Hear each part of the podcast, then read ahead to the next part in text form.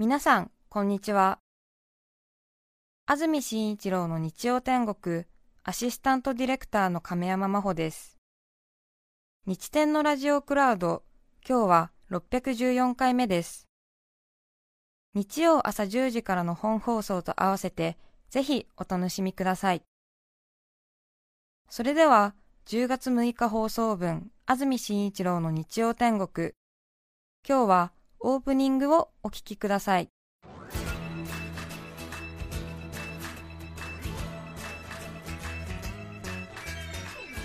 安住紳一郎の日曜天国。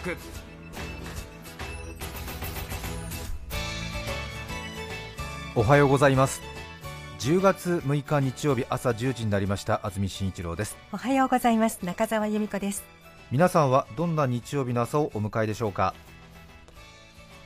さて今朝は厚い雲が垂れ込んでいて重い空が広がっています。カーテンを開けても光が差し込んでくるほどでもありません、かなり、うん、暗いなっていう感じの朝を迎えています。そうですね。この後昼過ぎまで降水確率が高く40%前後ということでスタジオになります赤坂も私は今朝6時ぐらいかな外出たんですけども6時くらいにもパラパラっと雨降ってましたし先ほどもね車のフロントガラスに雨がついてましたね。インフルエンザが流行り始めてるんですね早くもね。ね。中澤さんも急に鼻声になってますが。申し訳ありません。インフルエンザではないんですけども、ええ、喉が痛くなる風邪で、はい、あのはい難儀しております。あらいつからですか、はい、火曜日ぐらいからですね。火曜日から。はい。何をしても進まず収まらず、えー、はい。鼻水とかくしゃみとかもう、うん、ひたすら喉が痛いという。あららら、はい、扁桃腺が。そうですね。あら10月入ってもクーラーつけなきゃいけない日があったりしてね。あったりしてそうクーラーつけたっきりね睡魔に襲われて、はい、起きたら喉痛いみたいなことありますもんね。もう日々戦いですな。本当に。本当に気が抜けないですね一瞬も。ね。はい。さて先週放送がありませんでしたので2週間ぶりということになります。お変わりありませんでしょうか。10月に入る前ですね、えー、とちょうど9月は4週あったうちの2週が特別番組で日曜天国休みということになりまして、はい、すっかり日曜日は休むシフトに慣れ始めたところなので今日あたりなどはなかなか、いや日曜日ね、お仕事っていう方多いと思いますけれども、うんやっぱりちょっとね休みになれますと、日曜日の朝、10時の仕事に向けて準備をする自分というものに対して疑問を抱かずにはいられないっていう感じですね。ラジオ番組はずっと大体お正月から大晦日までレギュラー番組は続きますもんね。日曜天国は私が少しテレビ中心の仕事をしているということもありまして特別番組が編成されることも多いようですけれども。なので日曜日担当になりますと特に働いているスタッフなどはずっと日曜日会社辞めるまで日曜日は仕事っていう人が多いんですよね。当然家族もいたり恋人もいたりする中で大変だということで日曜日の休みは貴重だということで日曜天国で働いている番組のスタッフも危機として先週それから3週間前の日曜日のお休みは堪能したようでございます 中澤さんはどっか行かれたんですか？私はもうあの普段の日曜日子供の学校もありますしそうですよね、ね、はい日曜日らしいあのお母さんをしましたね。中澤さんはお子さんいらっしゃいますけれども当然生まれる前からこの仕事をされてるんで中澤さんのお子さんは日曜日は必ずお母さんいないっていう人生なんですよね。そうなんですね。そうなんです、えー、花から。そうですよね、えー私先日初めて中澤さんの娘さんにお会いしたんですけども、会っていただいて。あのずっとねお腹の中にいる時から存在は知っていたんですけども、はい、急に目の前にこう現れたのでびっくりしてちょっと私が2歩後ろに下がったっていう。あ大きくなってる大きくなってますね。びっくりしたんですけれども。とりあえずあの日曜日お母さんをずっとねあの借りてしまって申し訳ないっていう話はしたんですけれども、え。ー、何のリアクションもありませんそんなことないです、そんなことない。そんなことないですよ。あのはい。あのやっぱりあのビジュアルよりも、えー、あのずっと声だけ聞いて育ったせいか、はい、あの見た目がどうだったとかいうコメントは一切なくてですね、ええ、あの声が安住氏だった。声が安住氏だった。やっぱり声が安住氏だったっていう 感想をひたすら、ね、言ってましたね。お嬢様が？はい。そうですよね、えー言ってみればねずっとねあれですもんね。お腹の中にいる時から声は聞いてますもん ね。そうですよね。はい。あそこなんだなとすごく思いましたね。そして対響とは恐ろしいものですよね、はい、あのまあ、中澤さん当然プロとはいえやはり本番前は緊張されるので、日曜天国のオープニングの曲が鳴るとやっぱりお母さんの心拍数が高くなるっていうのはお嬢さんお腹にいる時から体感してるから 中澤さんの娘さん小さい時はぐずってる時は日曜天国のオープニングかけてやると若干シュッてなるっていう若干黙るっていう、これは緊張母上が緊張される瞬間だからみたいな 今わがままを言う時ではないそうですよね。今は静かにってい うかね一瞬くっと黙るっていう。そういうのありますよね。あるでしょうね。働いてるスタッフも旅行などに出かけたようでたくさんのお土産話などを先ほど聞いていたところです。私はですね、はい、仕事だったんですけども、えー、先週スペインに行ってきまして、えー、一昨年も行ったので去年か。去年も行ったので2年連続スペインに行く機会に恵まれました、えー、羨ましい。今回はサンセバスチャン国際映画祭というイベントが行われていまして世界から200本国内日本からも7本ぐらいの映画が参加しているというヨーロッパの中では大きめの映画祭がありましてその映画祭の密着のリポーターということでお邪魔してきましたけれども映画祭といいますと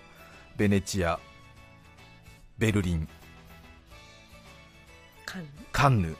そしてスペインのサンセバスチャン。この4つの名前が挙がるようですけれども。世界各国の映画人たちが集まってきていろいろその映画をどこの国で公開するとかあるいはこう評価をしたりとかするということなんですけれども。食の街ということで食を題材にした映画のコンペティションもあったりするっていうそういう催しなんですけれども。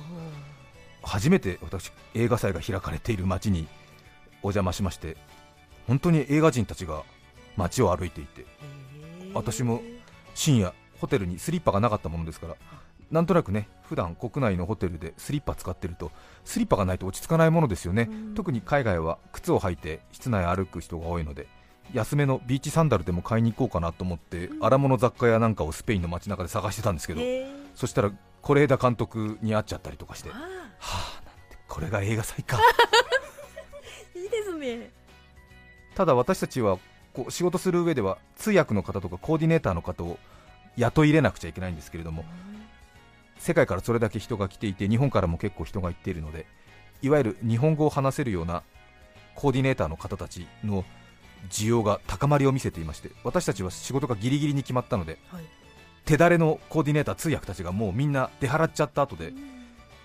他の地方から来ているちょっと日本語が話せるっていうような通訳の子たちが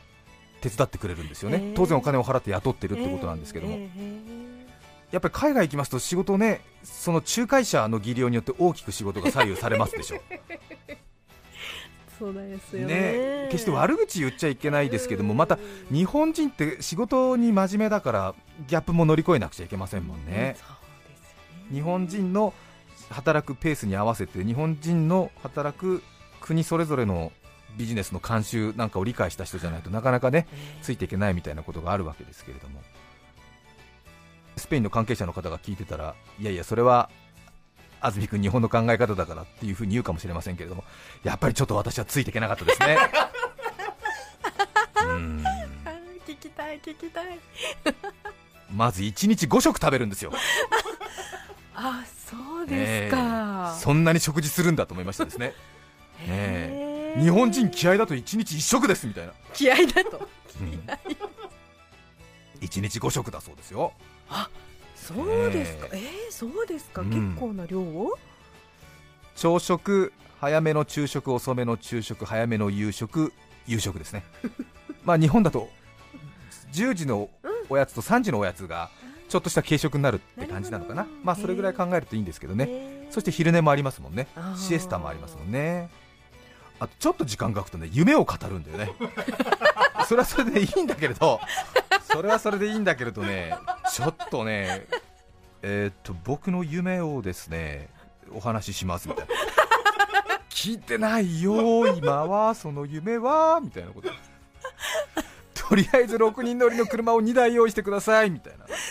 僕の夢はこのような車を買って世界中を旅することです。そうだね。その形の車を2台持ってきてちょうだい。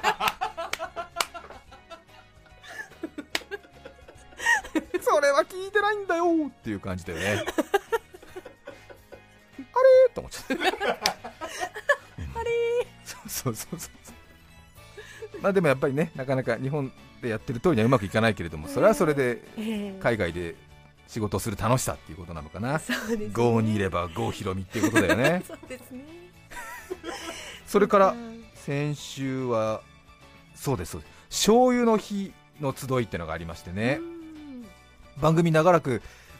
お聞きいただいている皆さんは私の醤油の話何回か聞かされてると思うんですけれども相当お醤油にここ15年ぐらいで詳しくなりましてついには醤油大使という大役を仰せつかりまして私現在日本で唯一の醤油大使なんですけれど おめでとうございます。年に一度醤油関係者が集まる大々的に開かれる醤油の日の集いってのがあるんですけれども ついに私今年呼ばれましてですね行ってまいりました。大沢ですね。大沢ええ。ー、すごいちやほやされて気持ちいいったらありゃしない そうでしたか。ああそうですか。知らず知らずに私権力者になってました。びっくりした。あそう。いやちょっとねここまで来たかっていう感じありましたよ、えー、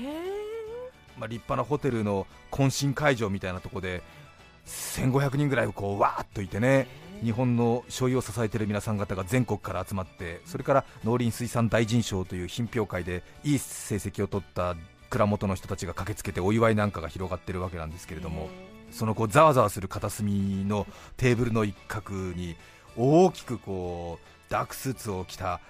やり手のビジネスマンたちが二重三重に取り囲んでるあ中央にはすごい人物がいるんだろうなっていうような感じありますよね。でなかなかこう挨拶するにも近寄れないみたいな、みんなこう名刺を右手に握ってんだけど名刺の交換もままならないみたいな、そういうなんかね2時間ドラマの政治家のパーティーなんかのこうイメージできますでしょ、